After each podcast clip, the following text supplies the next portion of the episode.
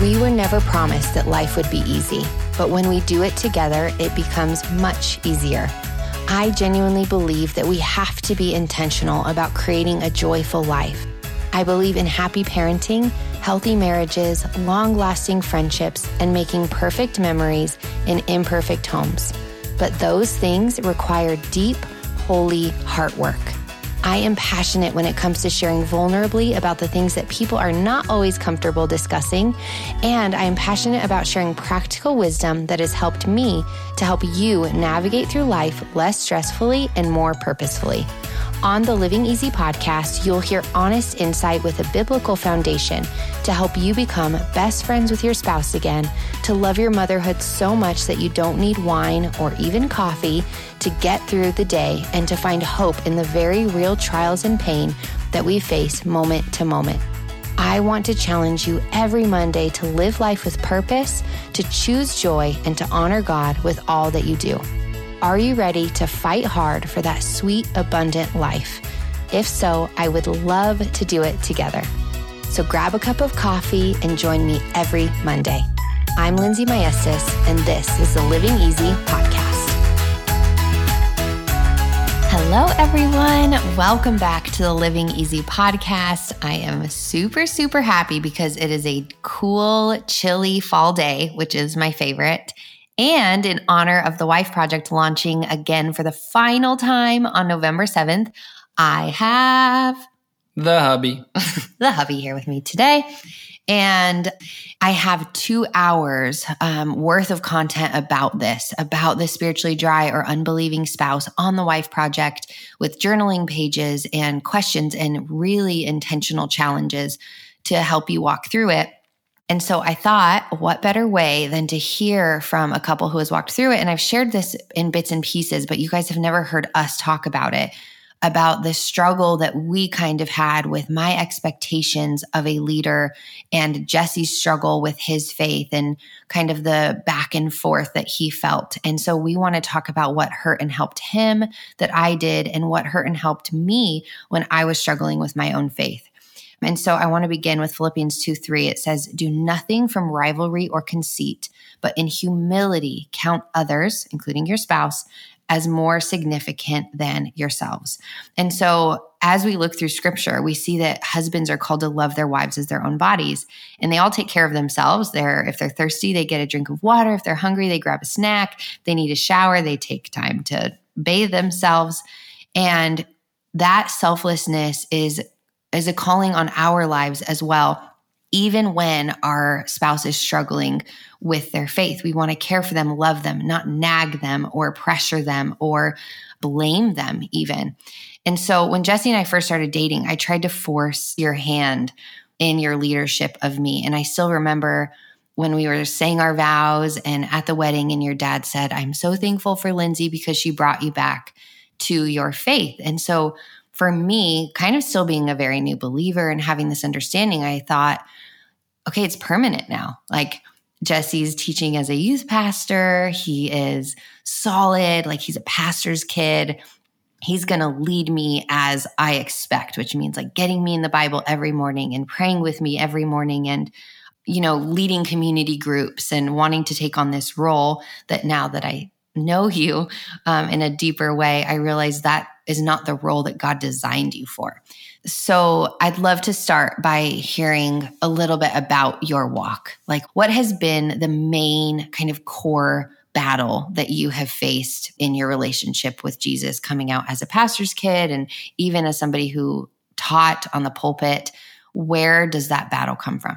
Growing up in the church, it's a different upbringing, I think, than a lot of people. Mm-hmm. And, and when I say growing up in the church, it's just, I, I'm referring to specifically my parents were heavily involved, meaning we were at the church, like it was school, sports, and then church at nighttime, and church on the weekends, and church on, you know, any, any free time we had, it was at the church. And yeah. so that aspect really affects my life because it's you're you're so heavily involved in it your entire life and you're young you're going through middle school and puberty and you're going through high school and you're going through these experiences where people are playing with alcohol they're you're sexually you know tempted. you're, you're sexually yeah. int- tempted with girls now and trying to battle that while going to church while having these new desires and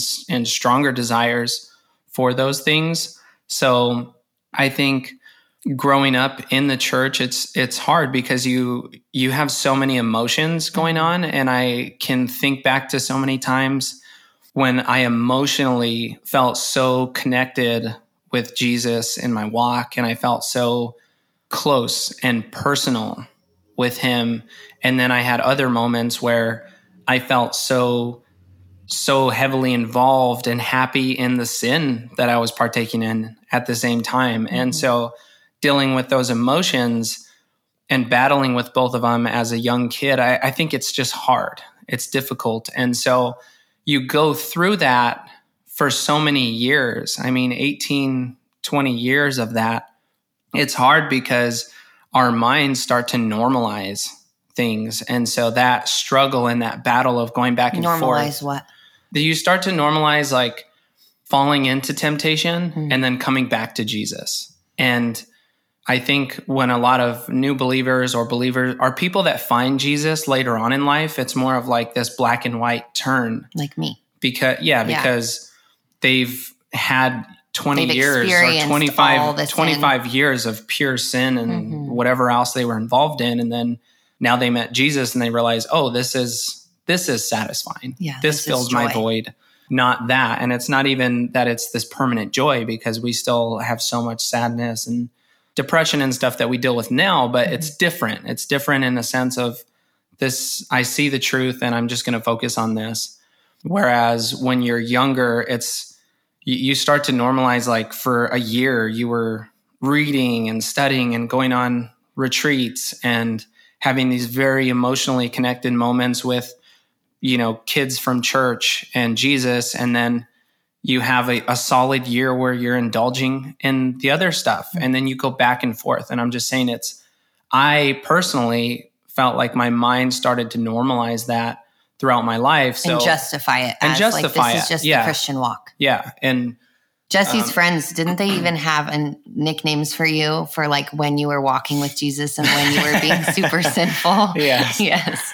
They, my buddies would call me the Jits whenever. When you were not walking with yeah. Jesus. And so, so that's even crazy too, right? Growing up in the church, my friends knew that I was having like these, I don't even these know what you call them. Flesh yeah. and well, spirit. Yeah. Well, that, and they also were firsthand witnessing when I was a different person. Yeah. And I mean, they're seeing the this two-faced person kind of growing up.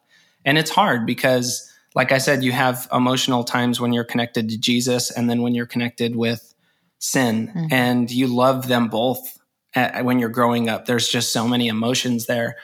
And so yeah, it it was it was very uh, hard going through that and then later on in life when you have your freedoms and you know, going back to what you were asking about, my dad saying you kind of brought me back. It was more of feeling like we're hitting a stable point mm-hmm. in life, or I'm hitting a stable point in life. I think I was 22 or 23 years old.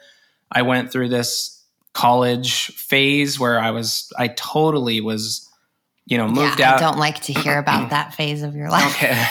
I know but, about it. But, you know, moving out of the house, oh, yeah. moving into my own apartment, and going on, you know, drinking sprees and just had nothing to do with the church for right. for years and then still filling that void though and still having moments where I, I, mean you know i've told you and other friends like having these very intense moments where i have a, a dream multiple times back to back like to bring me back to jesus and that pursuit of jesus coming at me you know trying trying to bring me back to him and so I think filling that stable time when me and you were getting ready to get married, it helped me on a mental level just say, okay, like I've had, I've had that time. I know that that's not satisfying.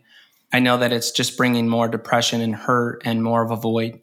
and I want to focus on marriage and Jesus. So, a question I have as a mama is is there anything that your parents could have done or your or your friends or anyone the church that they could have done to prevent this in your life as you look back?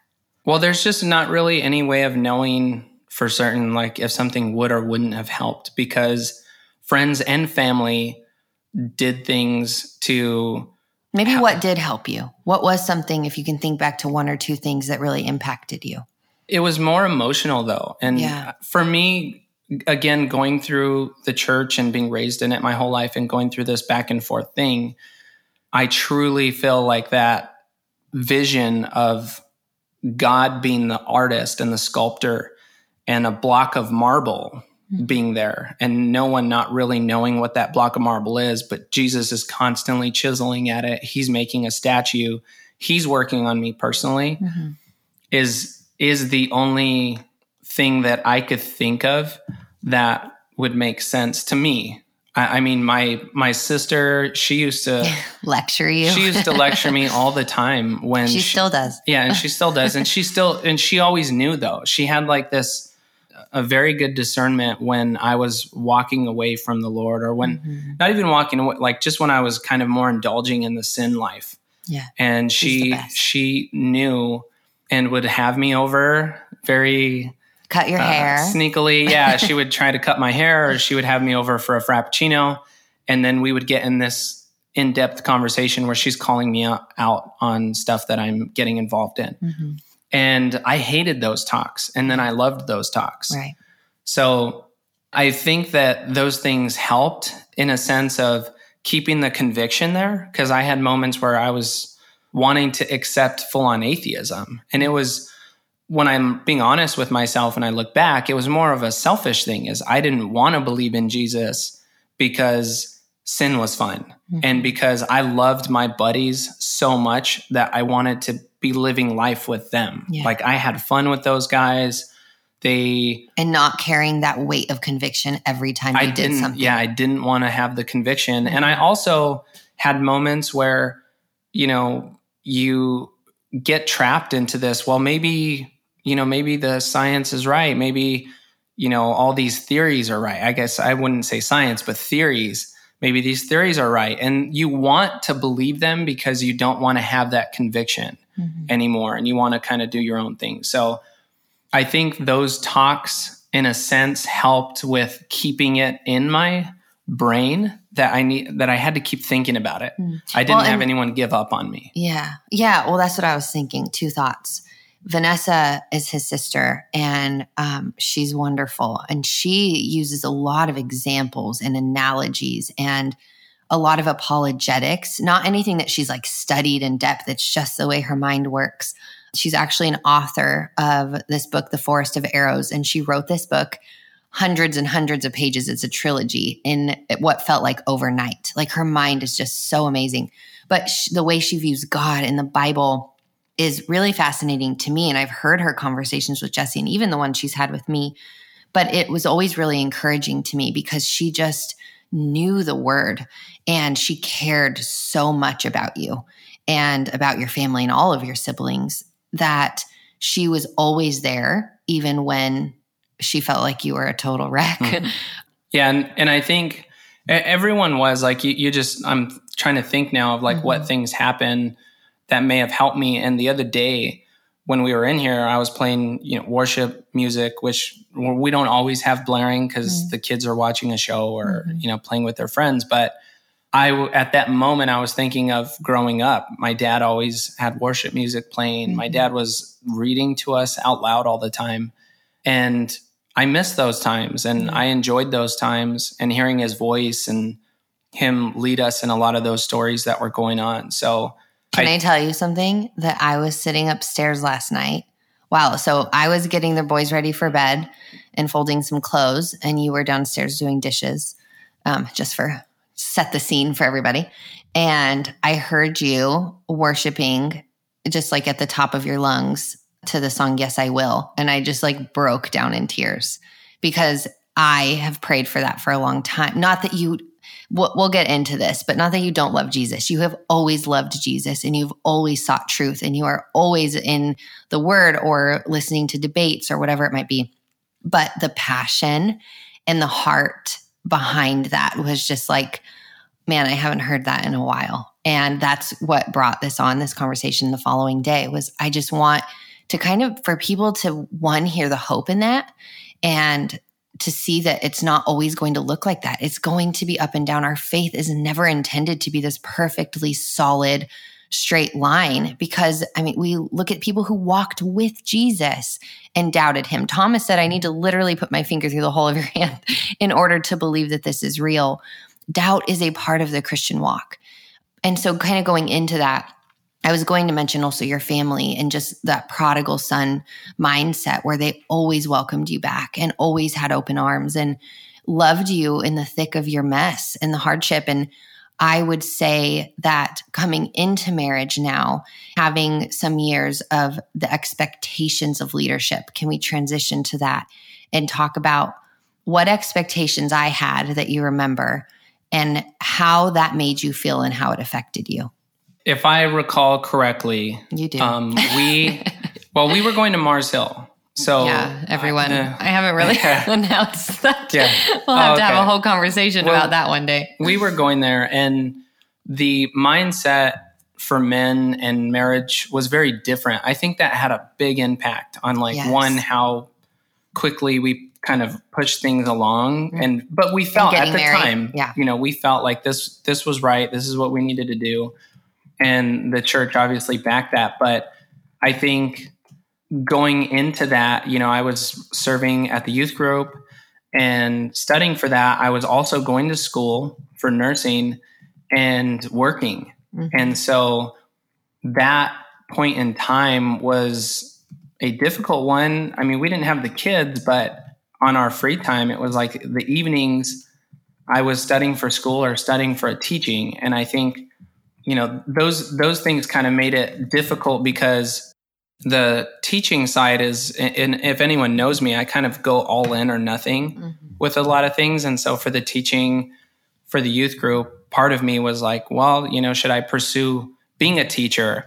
And i wanted to devote a lot of time to that. And in doing that and devoting a lot of time for it i would spend a lot of time researching and reading and all that stuff. And that kind of would upset you. You married a needy wife. you learned that pretty quickly. but but you would you would get upset with my study time and yeah. I remember trying to be as intentional as as possible too because I knew that teachers were held to a higher standard and I wanted to uphold being a good husband, I wanted to uphold being a good steward with God's word. I didn't want to mislead anyone or have wrong information. Yeah. So trying to do both those things and the in the place that we were at, you know, it was at the time seeming like this is just not the right path because it was causing you know a divide between us mm-hmm. and that was confusing for me because i would my prayer time to god was like i don't understand this like i'm here trying to be the best man that I could when I from what I know biblically and my wife is feeling like I'm not present because I'm trying to read about you and I'm trying to learn and have a more personal relationship with God. Well, it's interesting looking back at that because I agree with you. And it's funny how these expectations in my heart and in just the human heart can be so unrealistic because I wanted all of you and all of your time and attention but I also wanted you to lead me perfectly and kind of with this expectation of fulfilling all of those duties. And yet I wasn't giving you the ability to be that man. And I think that even flows in to now because obviously things look a lot different than they did then. I give you more space and and allow you more time to study and do your research and things like that. But there is still also the aspect of of wanting your time. Like you could be watching a YouTube video, a debate. I'm wanting that kind of attention from you still. And wanting you to learn and wanting you to grow, but then withholding you. And I know that there are women on here who maybe withhold their spouses from being a part of like a Christian Bible study because it's inconveniencing their lives or it's inconveniencing their schedules. Or, you know, and I think there's a lot of women that, that would think, no way, I would totally push my husband to do that. But as soon as something becomes inconvenient, we become more selfish. And this is seen a lot with community groups and not wanting to join a community group because it's not convenient. And we have kids running around. And so it makes it harder. And we don't make it to church on Sunday because it's just inconvenient. But all of these things are steps in the direction of, of strengthening your faith and your spouse's faith as well. So, can you talk to the women who, as we've grown in the past eight years, you know, in the struggles you've walked through, like your moments of just complete disbelief in prayer, you know, I just don't think prayer's real. And those really hard conversations that we've had around the dinner table with like our, my brother in law about just saying, I feel like maybe God wrote this letter and then stepped away and is no longer present. What are things that a spouse can do to help somebody who is walking through that confusion and that doubt and that real, like very real distance from God. It, it really is prayer. I, I think that an emotional, heartfelt prayer is just so important. And it's yeah. what you, I think, what you can be doing the most. Because again, going back to Jesus and the, in the clay, right? Like he's, he's making this sculpture, mm-hmm. he's working on you. And you need to trust Jesus's process. I think there's a lot of things that people go through emotionally or have to go through on by themselves in order for them to become the person that God wants them to be.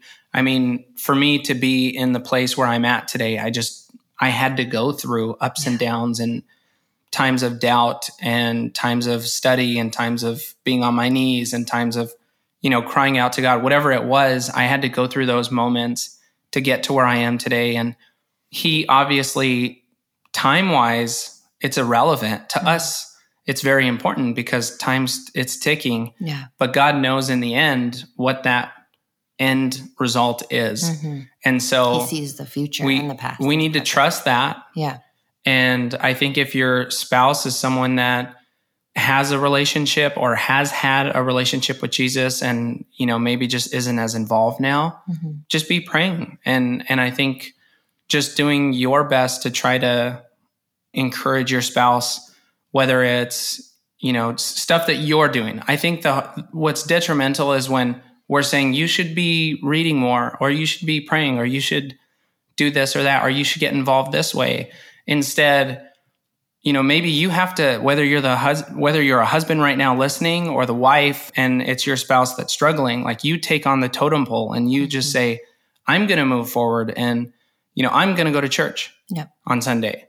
And like we've done that before. We've had mm-hmm. times where we've struggled and you're like, "Hey, I'm going to the church with kids with the kids." Yeah.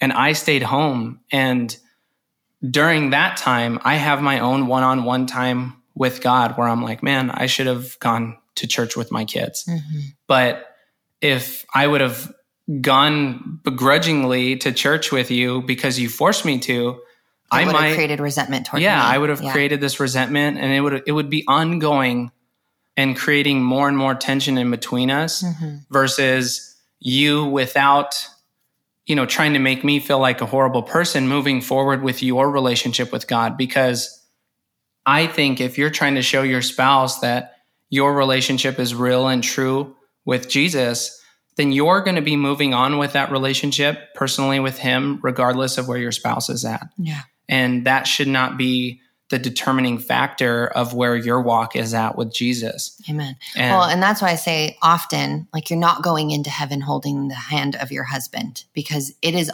your responsibility. It is your walk. And I, I learned that too, what I feel like is too late, but I know God's timing is perfect and He moved in that way. But it was something for me where I had to come to a place and step up and just say, okay, I can't justify my lack of relationship with God or my lack of reading time or my lack of teaching my boys the gospel because my husband is struggling. And it was a moment of clarity for me to just acknowledge that I needed to live out my faith in obedience and not just blame you or point fingers at you or justify those actions. And I will say there was just a moment for me where that was it, where God just said, Lindsey, I just, you need to pray. And I think we so often diminish the power of prayer. And it is not something in any way that I'm perfect at, but it became this thing where I almost couldn't resist it on my heart when I would be driving or when I would be walking or when I'd be talking with friends, you know to just stop and pray for my husband and not these little prayers like show him how awesome of a wife I am or show him um, that he needs to be a better leader, but instead praying for his relationship with Jesus. Because again, we're not here to point one another back to ourselves. Like, gosh, how many problems has that caused for us? Where it's like, you're hurting me, or look what you're doing to me or to our family. But to instead say, I love you and I care about your eternity and I care about your your joy and your sanctification and your salvation and I want to help you get there, not nag you there so that you appease me because that's so damaging. And I think that when we pray to see our husbands as God created him to be, to see and use his strengths rather than diminishing what we consider to be his weaknesses, we see that God changes us as he changes our spouse. And so there's just this pattern, and I fell into it of being a dripping faucet to you, where I was just on you like, well, if you would just read with the boys, or if you would just read with me, or why don't you do what that husband does and lead me in this way? And we tried Bible study together and just realized like, we don't study the Bible in the same way. I would always, you remember, always expect this like crazy emotional reaction out of you when we would leave church. I would just say, okay, oh my gosh, I feel so inspired. And this is everything I learned and go on for 20 minutes. And I'm like, and what did you learn today? And what would you say? Well, and it, it was always, like, it was good. well, yeah. And that was, that's part of the problem. Not, I wouldn't say problem, but yeah.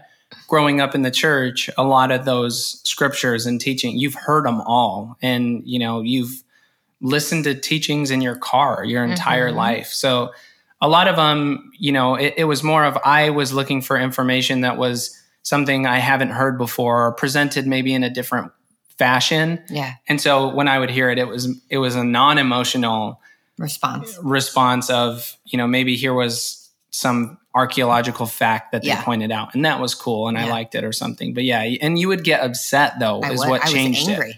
I didn't mind your the way you interpreted something. It was that it bothered you. Well, I think a lot of it was felt I felt maybe like I was being vulnerable. But actually, let's be real. I think it was just this sense of pride in me that I'm like, I am being filled and look at all that I gained and acquired from this. And you're walking away with nothing. Like, what's wrong with you? Mm-hmm. And that was, it's a way for the enemy to get a foothold. And he did because then I grow grew to resent you. I grew to feel like I I remember telling you one time I feel like I married somebody different than I actually got, mm-hmm. you know? And I remember that. I know you do. That was a hard conversation. Um oh, you're so warm. Sorry guys, I'm putting my feet on his legs. My feet are so cold. But yeah, like I felt I had been deceived in getting married and one, God doesn't make mistakes, and that covenant is between me and God. And we cannot expect that relationship with Jesus to look the same from when you're 23 to 32. It is going to look wildly different. It is going to change and transform and mold and grow. But I believe that just having that heart and what has helped me is to be quiet and to learn to be more quiet about it and to just pray for him and not to go and bash him to my friends or talk about it with other people or pretend I'm seeking counsel just so that I can vent and unload, but to put that at the foot of the cross and just say, Lord, I trust you with my husband's heart. I know that he i know that he loves you. I know that he senses this conviction. And for those who married an unbelieving husband whether you're facing the consequence of that decision as a christian or you were saved within the marriage i just want to encourage that there is hope. And I've heard so many amazing stories, but also it is not your job to save your husband. And I had to unload that burden off of my shoulders because I felt with you, Jesse, like I. I'm doing something wrong if I'm not being this first Peter 3 woman who is living in such a way that the gospel is just being poured out onto you without me even saying a word. I'm failing in that if you're not saved. I'm failing in that if you're not growing spiritually. But that isn't on the shoulders of the spouse. It really isn't. Like maybe you will never be that person to them. I am not that person to you. Like I may encourage you and you encourage me, but I'm not going to save you. There may be seeds planted, and that's my heart and my goal, and your heart and your goal within our marriage.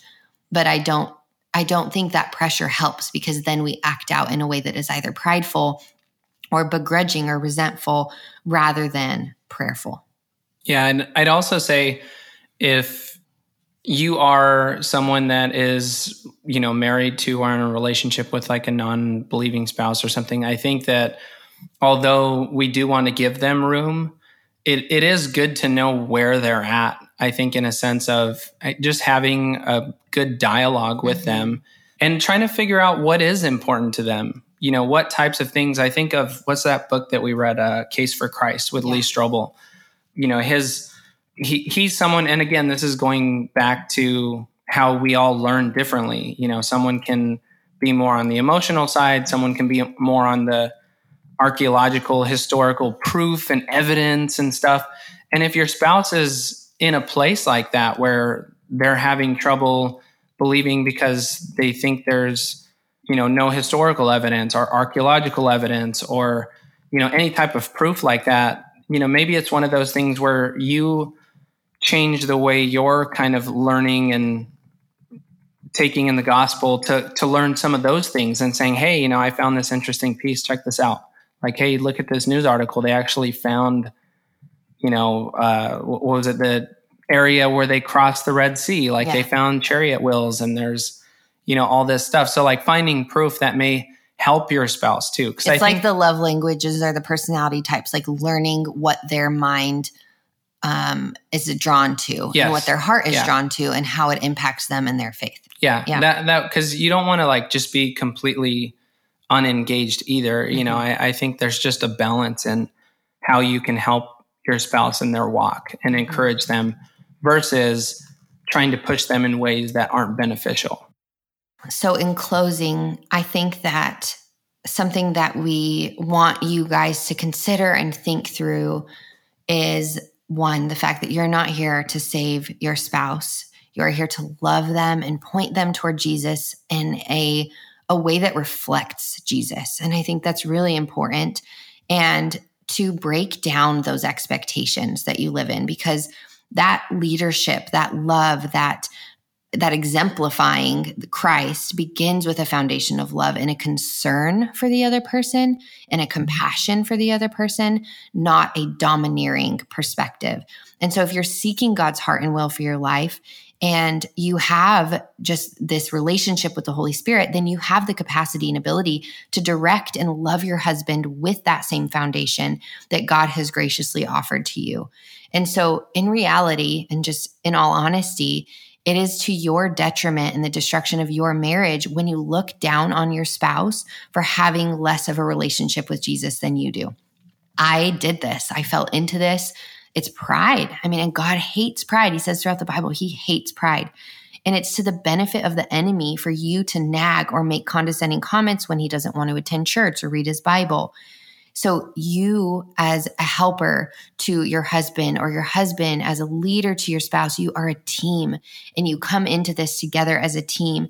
And you have to remember that you are not fighting against one another, but toward a greater good. I think it was your dad, actually, babe, that said, it's like a triangle. If Jesse is working toward God and you're working toward God, you're going to hit the p- point of that triangle where you come together. But when you're going in different directions, you're never going to come together. And so if your spouse is not going in that direction, you keep moving up. You keep fighting for that relationship with Jesus. You keep fighting to be that example and that light of his love. So, my question to you, uh, my last question would be what is one thing that you would encourage a spouse in kind of seeing your joy increase with Jesus, your trust increase, your hope in him increase, especially in this past year? What would you say to the spouse who feels like this is just never going to happen for our marriage?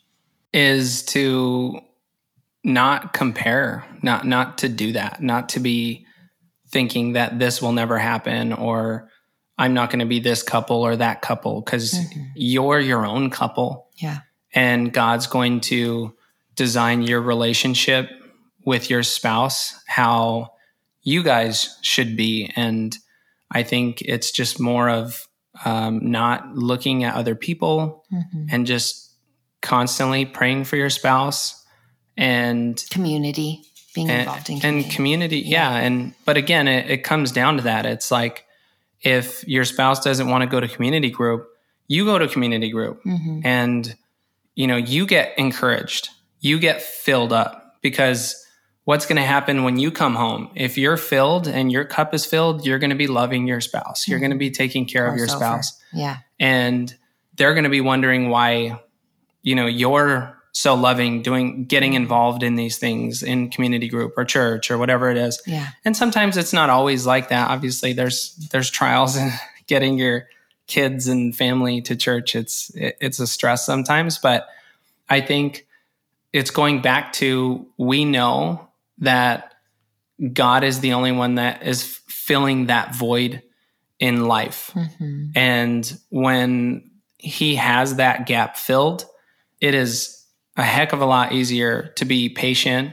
It's a lot easier to be humble. It's a lot easier to be there and be present for your spouse and what their needs are. And so just focus and focus on the now and don't worry about where you should be or where you think you should be because you're exactly where God wants you. And you just need to maybe in your prayer time be focusing on him more and and and reading and studying and trying to just focus on that. And maybe your spouse will come alongside you and yeah. figure out hey what are you learning? What you know hey you know internally god has to change them. Right.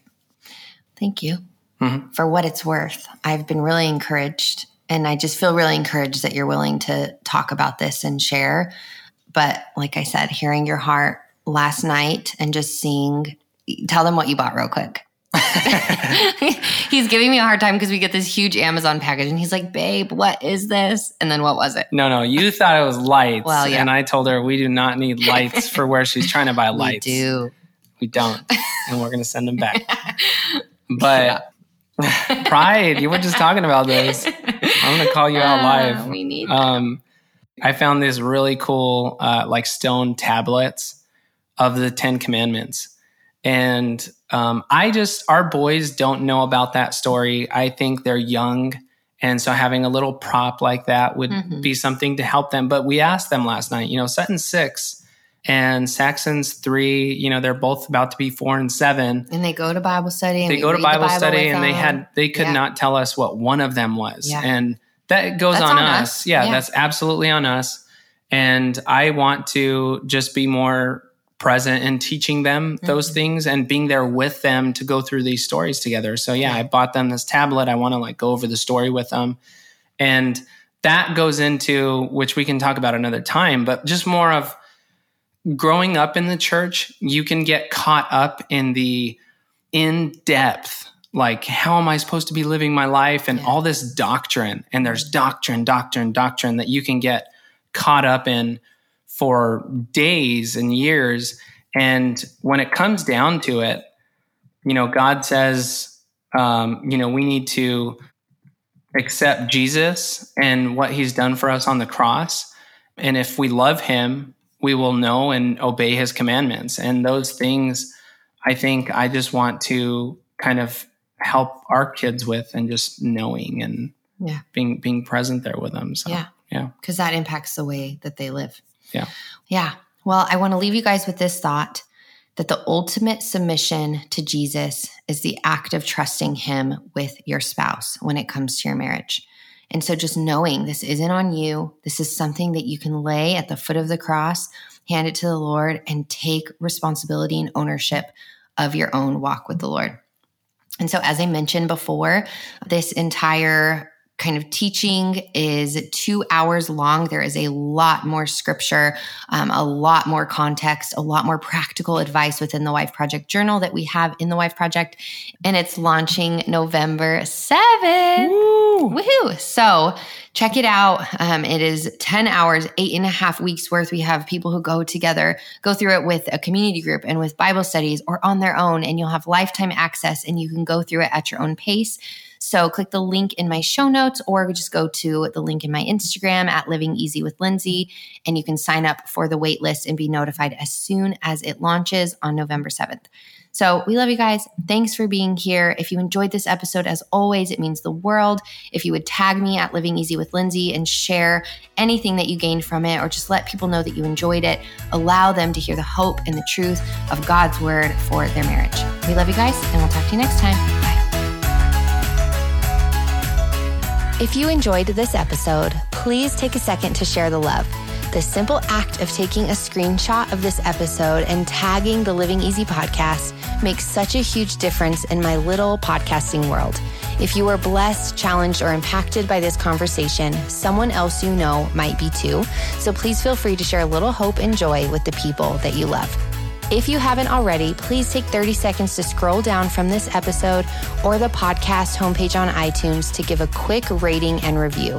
This makes a huge difference and helps in getting great guests for future interviews. Don't forget to follow along with me on Instagram for encouragement, devotionals, and practical advice on all the life and faith stuff. Love you guys.